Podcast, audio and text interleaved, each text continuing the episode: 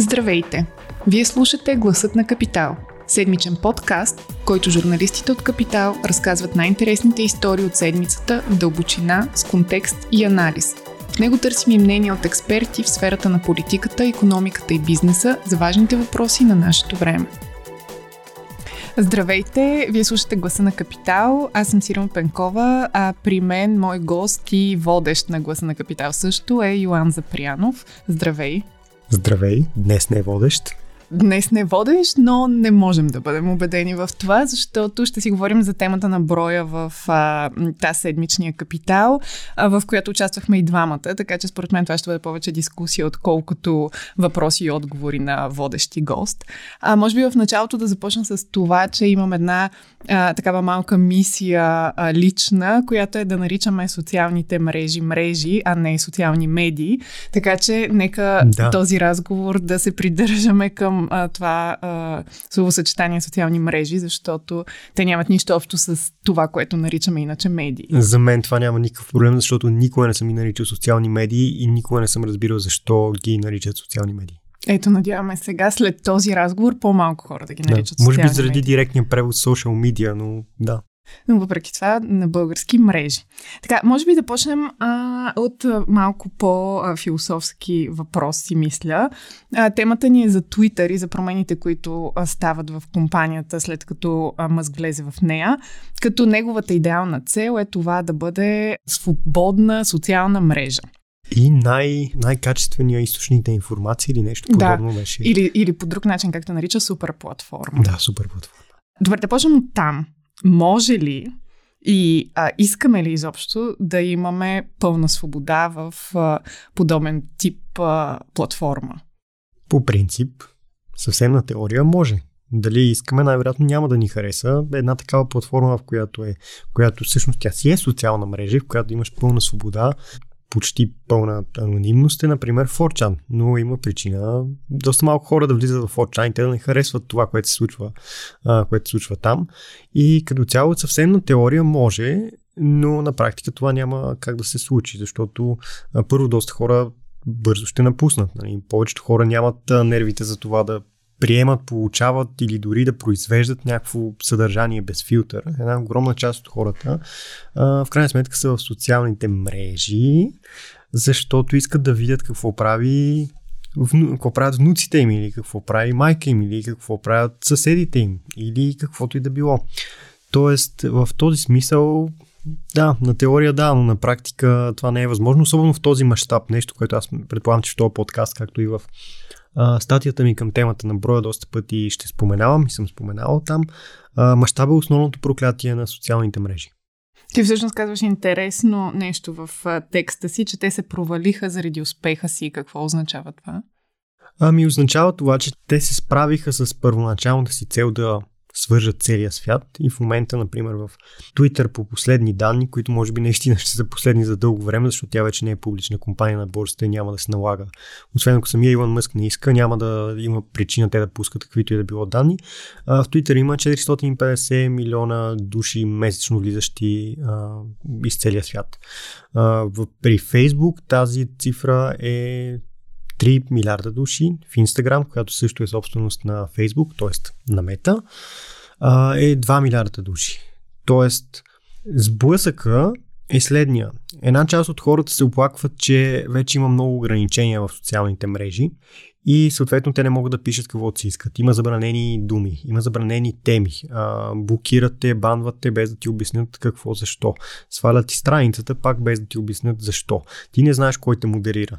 В България, например, една голяма част от модерацията на българското съдържание във Facebook би трябвало да бъде в град Есен в Германия. Това е последното нещо, което знаем.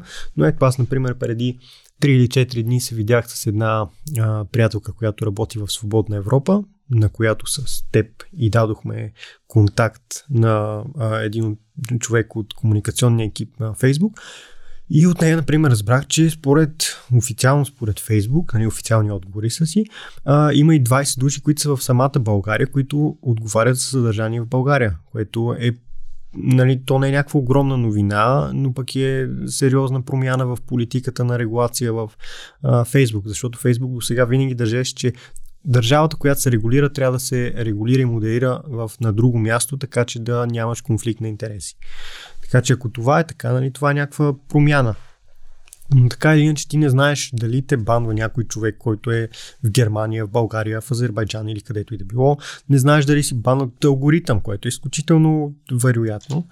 И в крайна сметка единствения Единственият изход от това е да имаш по-малко регулация. Само, че тогава пък появяват другите хора, които са недоволни от точно обратното. Те смятат, че има недостатъчно регулация в, в социалните мрежи и казват, че съответно там нали, се разпространява страшно много политическа пропаганда, екстремистко съдържание а, и всичко останало обиди а, и всичко останало, което общо ето не им харесва, защото няма някакви, кой знае колко обективни критерии.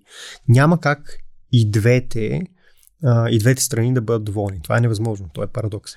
И съответно, когато имаш в една мрежа 2 милиарда души, или 3 милиарда, или 500 милиона, общо дето така ставаш жертва на собствения си успех. Добре, не се ли а, случи нещо, а, си мислих, че всъщност в момента именно заради събирането на толкова много хора в тези социални мрежи, а, те са, всеки един от тях е една отделна единица. Обаче големи формации, било то политически или компании или каквото и да е, много по, са много по-наясно как работят тези социални мрежи и всъщност те вече с съвсем корисни цели ги използват, така че да насочват хората в една или друга посока, да харесват или да не харесват нещо. Тоест човека като единица няма почти никаква сила в а, тези платформи спрямо едни големи групи от а, хора и организации, които имат някаква цел да бъдат там. Да, британците са го казали с, с краткото изречение The game is rigged. Сега, няма да занимавам нали, хората с моите навици, но да че аз след като попрочетох доста стабилно какво, нали, как точно работят социалните мрежи, след като аз разгледах аз как се държа в тях, хората около мен как се държат в тях, в сравнение с това как се държим в а, личния си живот, моята моята реакция беше да си изтрия Фейсбука, просто защото сметнах, че аз не мога да променя нищо. И да, в момента ти ако влезеш в Фейсбук или в Twitter, ти не го знаеш, но има страшно много хора и между другото не само хора, ами и алгоритми и, и компании и какво ли не, които а, знаят много по-добре от теб какво се случва и как да те накарат да реагираш на нещо, а, как да видиш нещо, как да не видиш нещо дори. И в крайна сметка всичко това, да, ти си една единица в машината и много трудно можеш да промениш нещо. Всъщност, нали, има начини по които да промениш, например, един съвет, който бих дал към хората, които ни слушате, че те могат да спрат огромната част от рекламите си в а, Facebook, чрез самия Facebook. Могат да променят доста значително начина по който им се нареждат историите в нюсфида, и могат да променят как, дали това, което виждат им харесва или не. Чрез, а, например, чрез скриване на публикации. Това Facebook го приема с доста сериозен сигнал. Ако ти скриеш, например, три публикации от мен, Facebook ще приеме този сигнал, че ти очевидно не, не искаш да четеш много неща от мен. Или може дори да ме снузнеш за 30 дни, или да ме а, скриеш въобще. Нали, което са много силни сигнали. Също е с всички страници. А, можеш през настройките си да спреш на насочването на реклами, в който случай вече ще бъдеш таргетиран само по някакво по геолокация, евентуално по възраст.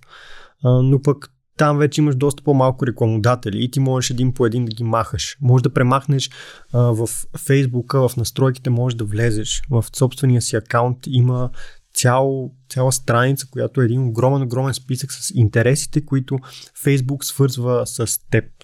Да, те не винаги са нещата, които си харесал. Например, аз преди години, когато открих тази страница, трябваше да бях много изненадан, че един от интересите, които Фейсбук беше сметнал за мен, беше Николай Бареков. Не, не знам защо. може беше... да е професионален интерес. Ами, аз никога не съм писал, говорил или каквото и мисъл. Говорил съм за Николай Бареков, сигурно съм споменал името му, но не е нещо, което много често нали, не е име, което много често използвам и беше интересно нещо такова да случи.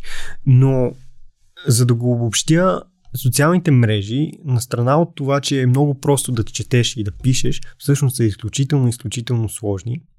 И не е напълно ясно, мисля, че дори на самите компании как точно те работят по отношение на алгоритми, изкуствен интелект, нареждане на съдържание и какво ли още не. А, но ти като казваш какво може да направим в, със собствения си Фейсбук, за да можем да контролираме до някаква степен потока от съдържание, а, масата хора обаче са по-скоро пасивни наблюдатели на това, което се случва. Всъщност те влизат, за да виждат другите какво правят а, и съответно да реагират на това, което правят другите. Нещо, което според мен на рекламодателите много се харесва, защото те са там, защото искат хората да бъдат по някакъв начин активни и да си взаимодействат помежду си. Ако те спрат по този начин, рекламодателите нямат полза вече от това да бъдат в платформата. Което, да, което общото ни води към другия парадокс, че колкото и да имаш а, нали, недоволни потребители, стига те да стоят там, рекламодателите, които са истинския бизнес на социал, социалните мрежи. Фейсбук не прави пари от мен и теб. Фейсбук прави пари от хората, от компаниите, които искат да ни покажат на нас реклами. Докато ние сме там, и докато виждаме тези реклами, евентуално цъкаме, харесваме, купуваме си нещо, те ще бъдат доволни и нищо няма да се промени особено в, в бизнес модела на социалните мрежи. Всъщност, нали, нещо, което предполагам, че така иначе ще стигнем в разговор с него, е, че Илон Мъск чрез промените си в Twitter иска да промени до някаква степен това. Той иска да вкара нали, за тези, които искат да имат верифициран акаунт, те ще плащат 8 долара на месец, но по-важното е, че те ще виждат наполовина по-малко реклами. Да, по принцип, нали, според мен, след като си плащаш на месец, може би е дори логично да виждаш нула реклами, но очевидно за момент не е.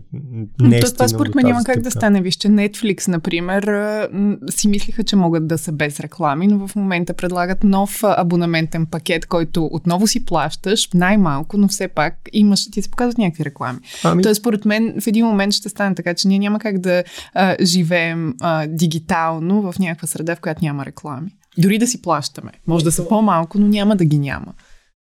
То може, но то е въпрос на мащаб. Нали? в, нет, в случая на Netflix, те, например, предприеха тези планове, не знам дали ги превърнаха в реалност, да има да има пакети с реклами. А, първо, защото те почнаха да инвестират страшно, страшно много пари в това да правят повече и повече сериали. А, те започнаха да правят повече и повече сериали, защото вече не бяха единствения стриминг на пазара. Тоест всички останали харчат страшно много пари за, за филми и за сериали. Само, че всички останали са Disney и Amazon. Disney поначало правят филми, така че за тях това може да е допълнителен бюджет да правят за стриминг, но така иначе те винаги са правили. Докато Netflix, нали, тя влезе малко по по-различен начин в това да прави филми. А Amazon е една от най-богатите, ако ще може би най-богатата компания в света, така че това нали, за тях е, те имат доста по-дълбок джоб, отколкото Netflix. Така че нали, не съм сигурен нали, колко е а, точно сравнението, но разбирам на къде биеш. Смисъл, целият интернет в момента е а, насочен към това, че той се монетизира чрез реклами. YouTube се а, монетизира чрез реклами, Facebook, Twitter, до някаква степен целият Google и какво ли още не. Тоест, нали, няма нужда да го а, изреждаме.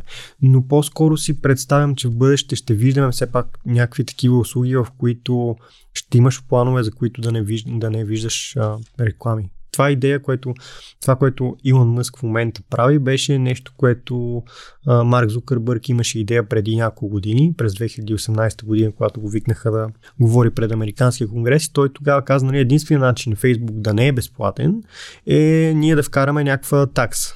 И той тогава не знам дали го каза или по-късно го каза или никой не го каза, но общо взето под текста беше ние никой няма го направим. В смисъл това е, би било някакво самоубийство за нас. Изстрел в а, тъмното.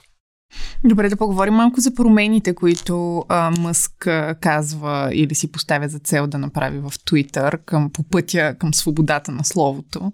Ами, нека си поговорим, но аз смятам, че ти си по-правилният човек да говори, след като ти дори написа един а, такъв фикшн дневник, какво евентуално си мислил Илон Мъск по време на 7 му дни първите му 7 дни начало на. Даже цели първи 13. Всъщност. О, цели 13. Извинявай, аз съм прочел само първата половина. Така Добре, че, да. какви са твоите наблюдения на това какво той свърши за две седмици? Защото те бяха доста неща. Те бяха доста неща. Без да броим мивката. Честно казвам, да, макар че с нея се започна и беше доста, доста добро начало.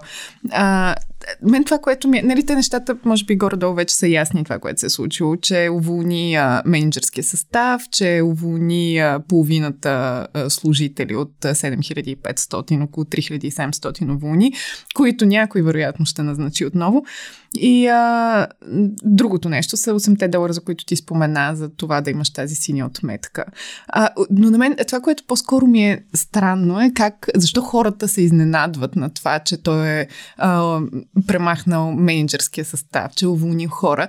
При положение, че днес си мислих, всъщност, ако направим някакъв паралел с това, което се случва в политиката, например, след избори, когато идва нова партия на власт, например, работа. първата ти работа е да махнеш а, главните хора на високи позиции и оттам нататък и нали, някой друг от средната класа служители а, си тръгват. Нали? Всъщност, в крайна сметка, той влиза в тази компания като собственик, т.е. той може да прави каквото си иска с нея и не знам защо а, беше толкова, как, публиката беше толкова изумена, че всъщност той предприема тези промени. Защото хората мисля, че не са свикнали да разглеждат нали, управлението на компании като правителство, даже по-скоро, по-често нали, правителствата започват да се оправдават като компании, отколкото обратното. Тоест, нали, винаги е имало някакви промени в компаниите. Те не са статични, това е нещо нали, очевидно, но никога не е било особено публично. Мисъл, да, да влезеш и просто да, да премахнеш всички и то по доста такъв а, публичен начин. То, то, в случая на Twitter то няма как да не бъде публично. То, това е цялата работа. Така че може би това беше нещо изненадващо за хората. За мен, за мен не беше изненадващо, а и начин вчера или онзи ден, не съм сигурен, а, Иман Мъск написа нещо, което според мен те, то обобщава нещата. Той написа, ние предложихме това онзи ден и днес решаваме, че то няма да се случи. И той беше написал, така ще бъде за напред. Ние ще пробваме неща и ще видим кое работи, ще го, ще го махаме и ще го слагаме. Човек мисли като инженер. Мисля, той цял живот се занимава с това да, да прави коли, не буквално с двете си ръце, предполагам, и да прави сувалки, където цялото нещо е това. Пробваш, ако стане, стане и ако не, не.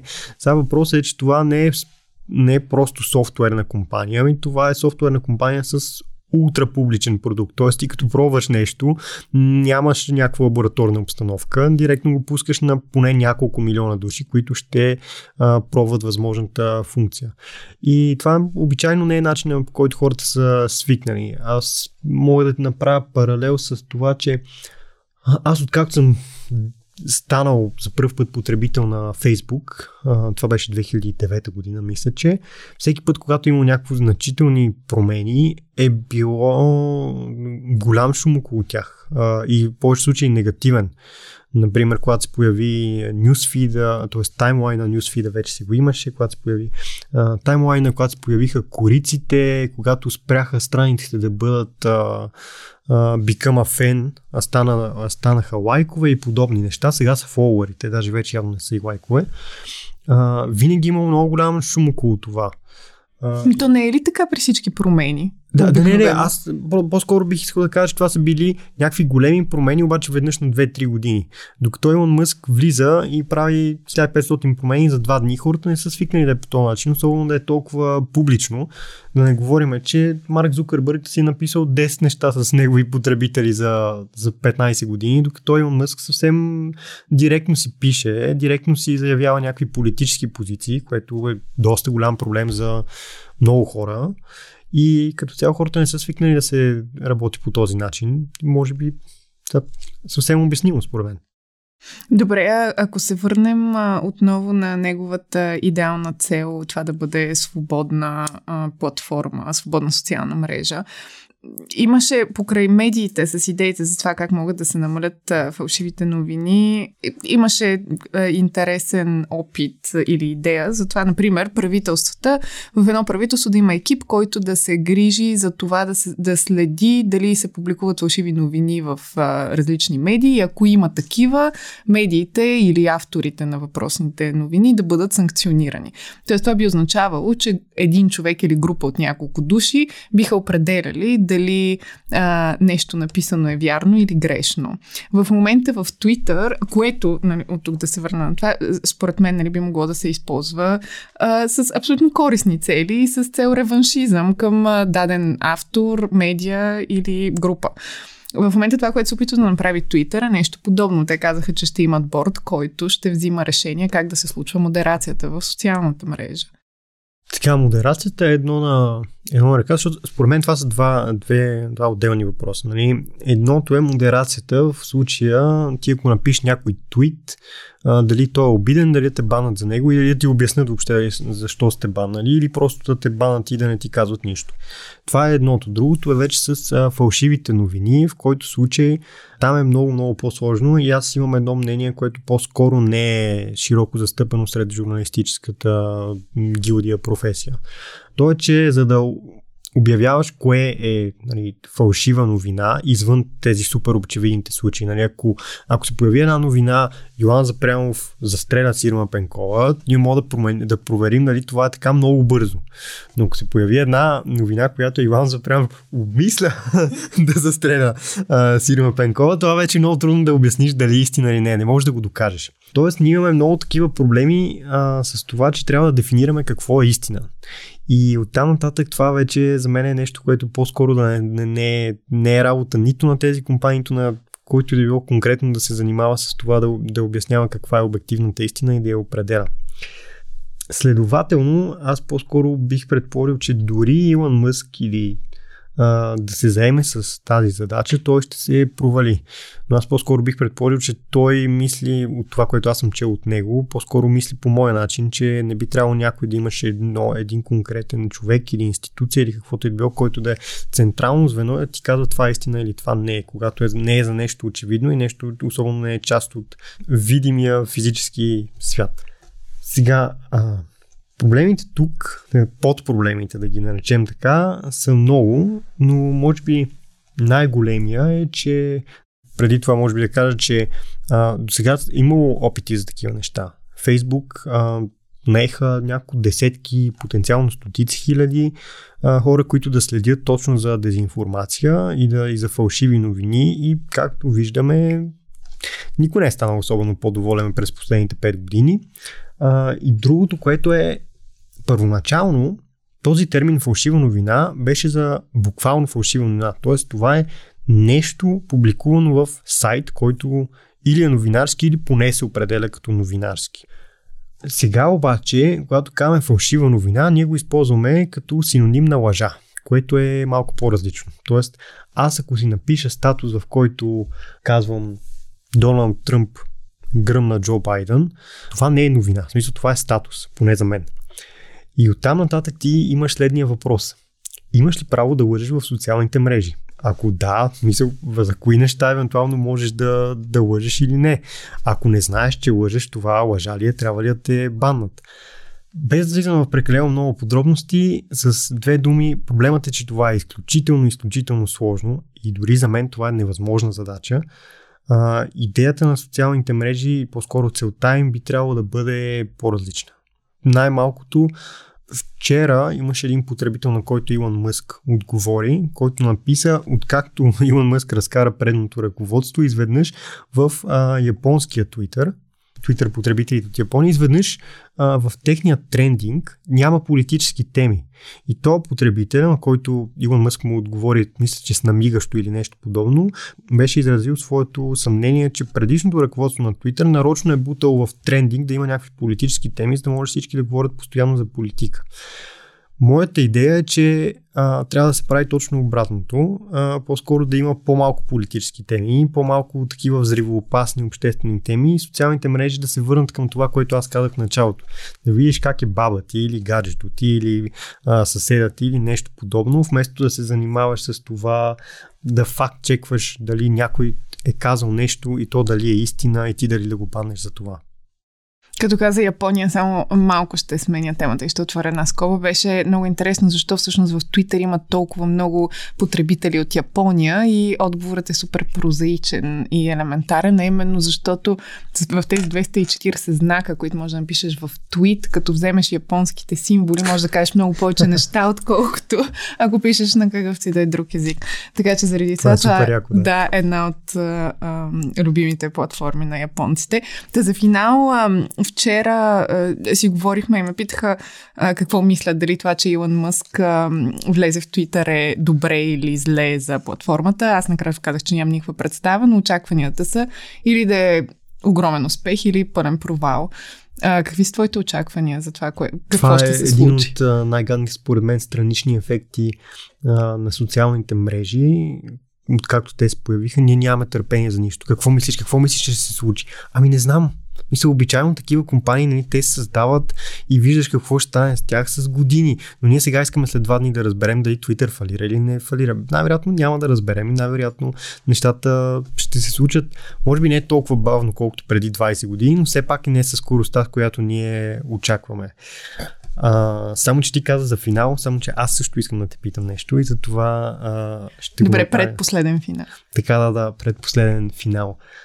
Ти какво смяташ, ти като човек, който се занимава с реклами и с рекламодатели, а, те какво мислят за това, какво се случи с социалните мрежи през последните 10 години? За тия 10 години те нали, първо, че бумнаха и нали, вече са милиарди души в тях, но и второ, те вече са с толкова тежък политически и обществен заряд, че все още ли а, са толкова м- привлекателни за рекламодателите, колкото бяха и преди 10 години? Ма то всъщност тук според мен основното нещо е, че те нямат избор. Защото то е някакъв дуопол. Да. Ти имаш Facebook и Google, нали? Сега Twitter е по-малка малка платформа, нали? Ако вземи другите, то ти всъщност, ако искаш да си онлайн, където са всички, ти няма къде другата да бъдеш, освен там. Тоест, каквото, нали, каквото и да се случва там, те нямат избор.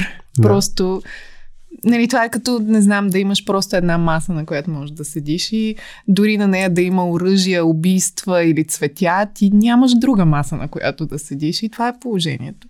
Но всъщност другото, което си мислих е, че всъщност, това, за което си говорихме с, а, и с теб, че социалните мрежи разделят хората много и се а, страшно крайни мнения а, има в тях. Всъщност, според мен това много се харесва на компаниите, защото колкото по-крайни мнения има, толкова по-активни са хората, колкото Факт. по-активни са. От това печелят в крайна сметка да, някакви си, брандове. Като си се скарал в някои коментари, ти искаш да си, искаш да си избиеш нервите и си купиш нещо. Да ти да. дойде така допамина. Да има шопинг терапия. Точно така, шопинг терапия. Две неща, между другото, исках да, да добавя. Първото е нали, за а, това, което ти каза, че рекламодателите, той е като дуопол. Абсолютно същия аргумент, а, който е за рекламодателите, въжи между другото и за държавната пропаганда. Нали, нещо, което от години се обяснява с а, руските тролски страници, които то не, че няма и нали, от други държави преди години, когато нали, за първ път се вдигна тази тема и те казаха нали, как може Фейсбук да позволи това или нещо такова. Фейсбук нищо не е позволила. Мисля, те просто който вече иска да стигне до някаква масова пропаганда, вече има на едно място целия свят което никога преди не се е случвало. Сега преди, за да произвеждаш, примерно през 60-те или 70-те години, руска пропаганда в САЩ, това е супер сложно за нация. И не, не, не е ясно до колко хора ще стигнеш. Сега влизаш, пускаш 5 реклами и стигнал 100 милиона души. Мисля за примерно да кажем 10 000 долара, абсолютно е възможно да стигнеш до 100 милиона души в САЩ и да знаеш къде точно да ги таргетираш. То просто е супер удобен а, да. И всичко това, да, то води до разделение, но разделението според мен се дължи предимно на това, че всички сме там. Отново, същия аргумент. Преди разговорите бяха да си говорим аз и ти, и евентуално още някой да на маса. Сега си говорят всички постоянно. Мисля, ти имаш някакъв разговор публичен с коментари и минава някакъв човек, който ти никога не си виждал, не си чувал, ти нямаш някакво, никакво мнение за него и не е ясно дали мозъкът ти въобще го свързва с това, че той е човек с а, чувства, семейство, с а, социални преживявания и всичко останало. Ти просто виждаш, че още някой влиза в разговора и той ти се нахвърля, защото той не е съгласен, че ти си казал, че а, не трябва да се гласува за ГЕРБ или за Възраждане или нещо подобно и се почвате. Но това е отново проклятието на мащаба, като сме всички в една стая. Но другото интересно според мен е а, това колко много знаят за нас всъщност тези социални мрежи. И това е другото, другата голяма сила и нещо, което могат да използват и компании, и пропаганда, и, и който си иска, защото всъщност според мен те ни познават по-добре, отколкото включително най-близките ни хора. Имаше преди няколко години, бях писала една статия за това каква информация има Фейсбук за всеки потребител. И имаше един много дълъг списък с неща, които платформата системата знае за теб, но едни от най-скандалните за мен бяха, но пък много логични. Например, Фейсбук знае на всеки го а, как му изглежда апартамента, колко е голям той, а, къде е а, кухнята, къде е спалнята, къде е хола, само по това, че ние сме постоянно с нашето устройство в ръка и могат да преценят къде са стените ни, по това до къде стигаме като ходим, за нали, какъв е обема на апартамента. Може да се разбере къде спиш, когато не си активен на телефона, къде си най-активен, къде а, си с компютър, къде си с а, смартфон и в крайна сметка да ти подават тази информация, която те искат, когато на тебе ти е удобно да я получиш, което всъщност е някакъв жесток контрол в крайна сметка, според мен. Един наш добър общ приятел беше казал преди около година-две, понеже всичките му устройства са на Google, беше казал, ако Google искат да ми пуснат някой дрон в кухнята, няма никакъв проблем, те знаят във всеки един момент какво точно правя и къде съм. Мисля, че това е един финал за размисъл. Така че нека, нека това бъде а, точката на нашия разговор. Благодаря Сега ще ти. разочаровам, защото това също няма да бъде крайни, защото не, не, обе, обещал съм на съседчето ми бюро, който много държеше, че трябва да споменем TikTok в този подкаст. И аз бих го споменал в а, следния контекст. На страна от всички тези а, натоварващи а, така, социални мрежи, които предимно е писането и четенето. И това позволи да се появят едни социални мрежи, които са по-скоро изцяло към някакво забавление. Сега те също се използват за някакъв вид пропаганда и за реклами и за всичко останало, но в крайна сметка основното нещо, което а, ще видиш там са, предполагам, а, танцуващи деца или нещо подобно. Смяташ ли, това наистина е финал. Но ще питам тебе, за да можеш ти да сложиш край на, на целия подкаст.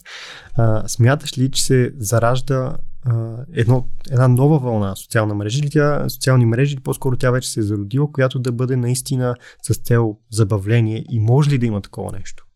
Не, е краткият ми отговор. Според мен това е просто а, нова платформа с нов тип съдържание, защото такова съдържание се търси. Както се търсеха снимки преди време и стана Инстаграм, аз Инстаграм не смятам, че е за а, политика и бизнес. Инстаграм отново е за някакъв тип естетика и нали, да гледаш красиви картинки.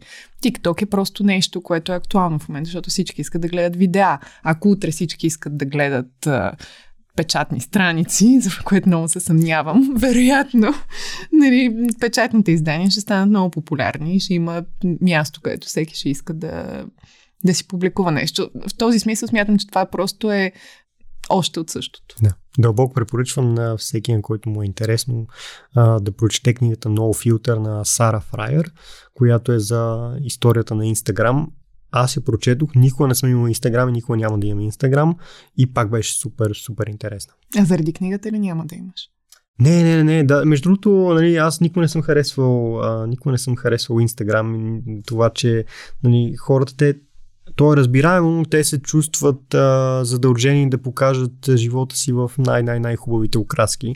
А мен никога не, ме, не ми е харесвало това доста нереалистично изживяване, както те го, те го наричат.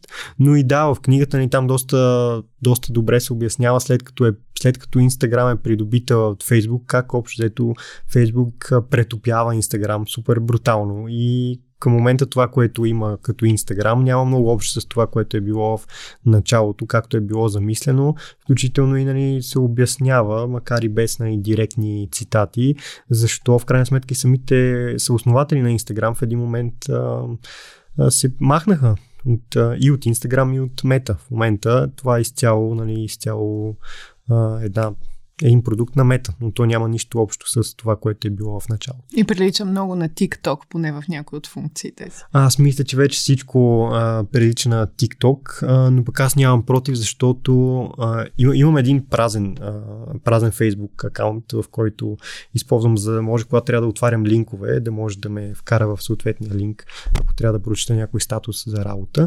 И там също има Reels, т.е. такива като в TikTok и предполагам, че и в Instagram и си вада супер яки рецепти за някакви бързи пици, боритота и разни такива неща. Тоест може и да е полезно. Може да бъде и полезно. Добре, благодаря много. Надявам се този разговор да бъде полезен на още някого. Беше ми приятно.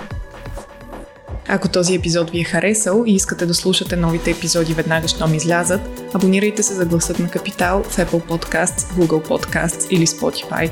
Обратна връзка може да ни изпращате на подкаст at capital.bg или в познатите ви профили на Капитал във Facebook и Twitter. Музиката, която чувате в този подкаст е написана от композитора Петър Дундаков специално за Капитал. Аз съм Сирма Пенкова, а епизодът монтира Тихомир Колев.